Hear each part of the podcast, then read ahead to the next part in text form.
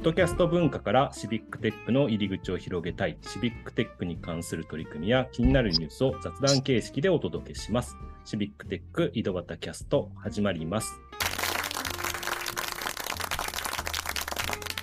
はい、今日も岐阜の石井と埼玉の太と川崎の又がお届けしますということで、今日はコード4神戸の西谷さんにゲストに来ていただいてます。西谷さん、よろしくお願いします。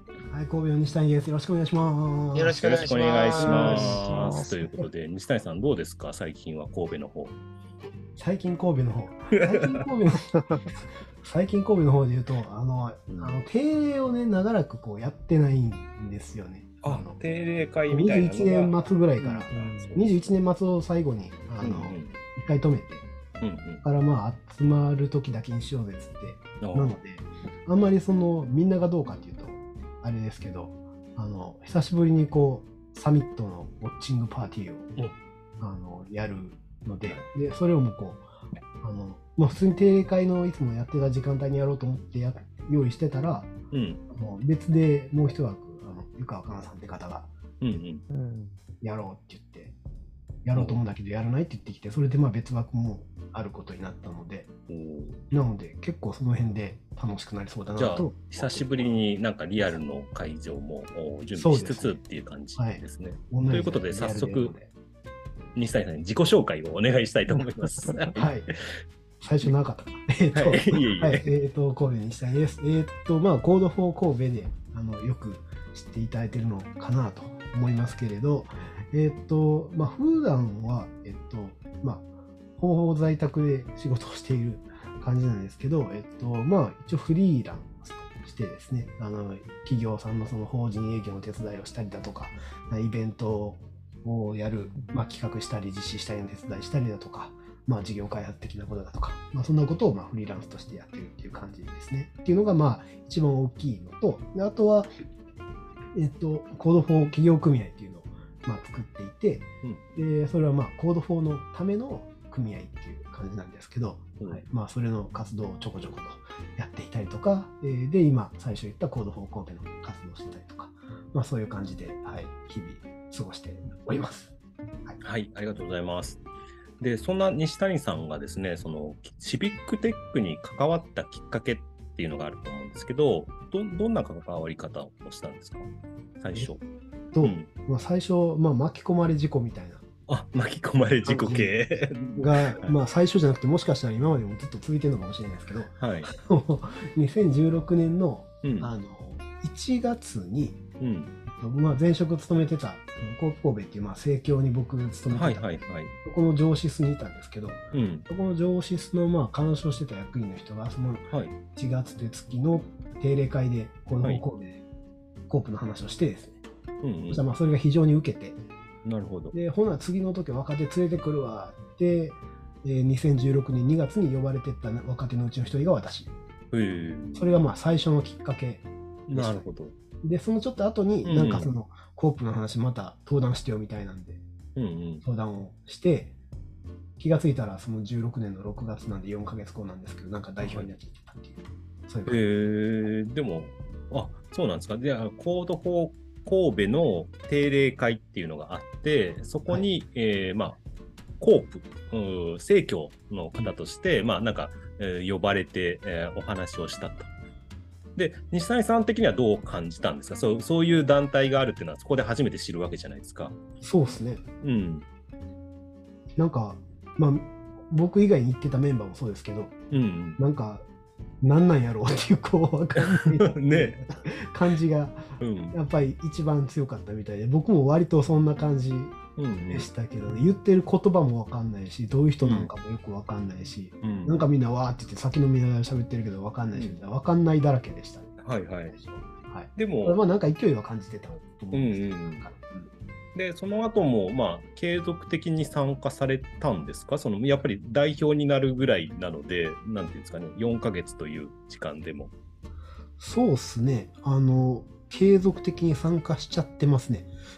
うん 多分流れでその次の回もなんか行って、はい。で、その次の次にはなんか喋らされてる。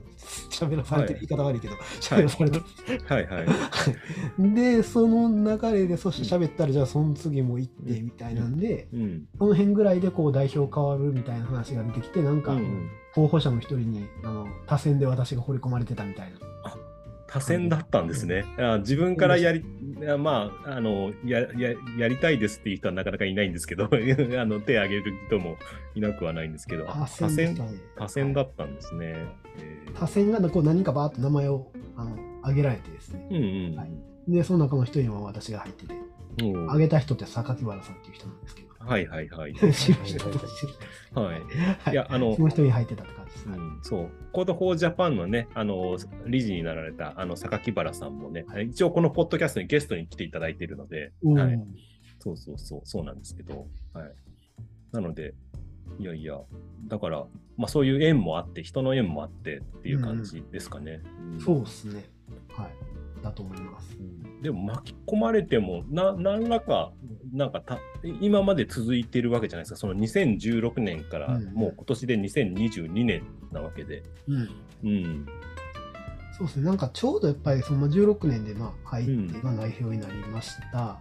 で、まあ、そこからこう、まあ、結構毎月定例やって2、30人ぐらいこうずっと集まってたりとか、はいはい。今なんか神戸市と一緒にイベントやったりとかっていうのもあって、うん。それでこうまあ動くものっていうのはやっぱりあったんですよ。で、17年にまあサミットなので、まあそれに向けてっていうのも、あのそこからありましたし、うん。で、なんでしょうね、こう、あんままあ最近で言うと、やっぱコロナになってからで言うとなかなか集まれなくてっていうのもうんうん。あったりはするんですけど、なんていうかこう、またなんかやろうとかいう人が出てきたりとか、なんかこう、うんうん。だったらその時は動ける器ってやっぱりあった方がうんういいよんねって思っていて、終わらせるのって簡単なんですけど、うんなんかここで自分が今ポンって誰かになんか投げちゃうとか、あの渡しちゃうとちょっと違うかなって思ってる部分が多分あるんだろうなとなるほど。思ってます。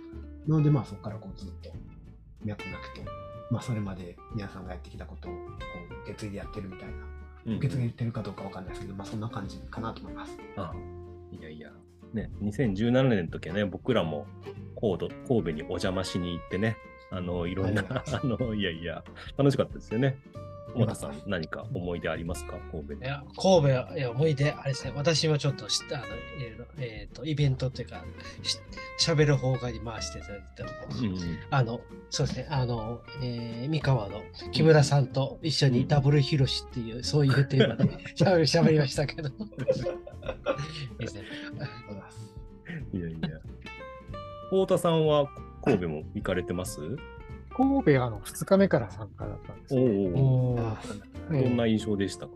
えーとまずあの朝早くあの、三宮からバスに乗って、あの裏に着いて、着いて、ああの太田さん、ディスっちゃダメですよ。太田さん、ディスっ あのいや、いいですよ。いいですよ。むしろそれ、それ待ちなんです。ええいやあの素晴らしい T シャツを購入してきて、行ってみたらなんか、皆さんなんか、えーと体育館でしたっけ？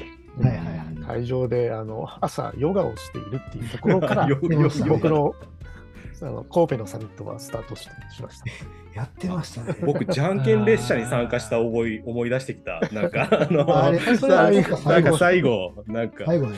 なんかう連なってましたね。佐藤さん優勝したってことああ、そうそうそうそう。やった、あ、やったね、それね。うんつつながるやつやったね。そうそううんあれ盛り上がりましたね、めっちゃ。盛り上がりましたね、なんかね。そうそう。忘れてた、それ。みんなで佐藤忘れてましたコール対応しましたね。やった、やった。なんか神戸で触れて、あのうんライタソンとか、あと、うんうんあやっぱ LINE の話とかを聞いて、うんうんあの我々コードフォーキャットの中でも、うんなんかチャットボットとか、うんそこからいろいろまたあの発展していったなっていうのが、おーそれやっぱ神戸のサミットをみんなで行ってみて、うんえー一番印象深かったのかなって。いやいや当初どんだけ人が来んねんっていうのはね、結構うん不安視というか疑問視というかされてたんですけどね。うんあのちょうどこう関東から出た時うん、そうですよね。あの地方に行ったというサミットでもありましたね。うんでしかも幸せの村ってこう地元の人間からしたらそうですけど、すごいこう偏僻なところにうん。あるので、そうですね。な何気なく駅から結構バスに乗りましたね何気にバスに乗ったと幸せの村ってなんだろうって思って。宗教施設かなみたいな。障構害者の方が働くために作られたっていう側面があって、まあ、それで幸せの村っていうんですけど、はい、まあみんなこう手よく騙されてこうあのや遠いとこから種上からバス乗ったらえらいとこ行くなみたいないやいや、でも、あの、温泉、温泉というか、お風呂とかもあってね、私入った覚えがありますよ。家族と行って、あの、普通に、ああはいはいの、サミット参加せず入ってたような気がします。はいジャングル温泉っていうすごい温泉がある、そうですめっちゃ広い。そんな、あーね、いろんな思い出話してたら、あっという間に時間も過ぎてしまいましたということで、あの、この後もですね、あの、西谷さんこうあのゲストに残っていただいて、えーまた収録していきたいと思います。ということで、今日はこの辺で終わりたいと思います。ありがとうございました。ありがとうございました。ありがとうごありがとうございました。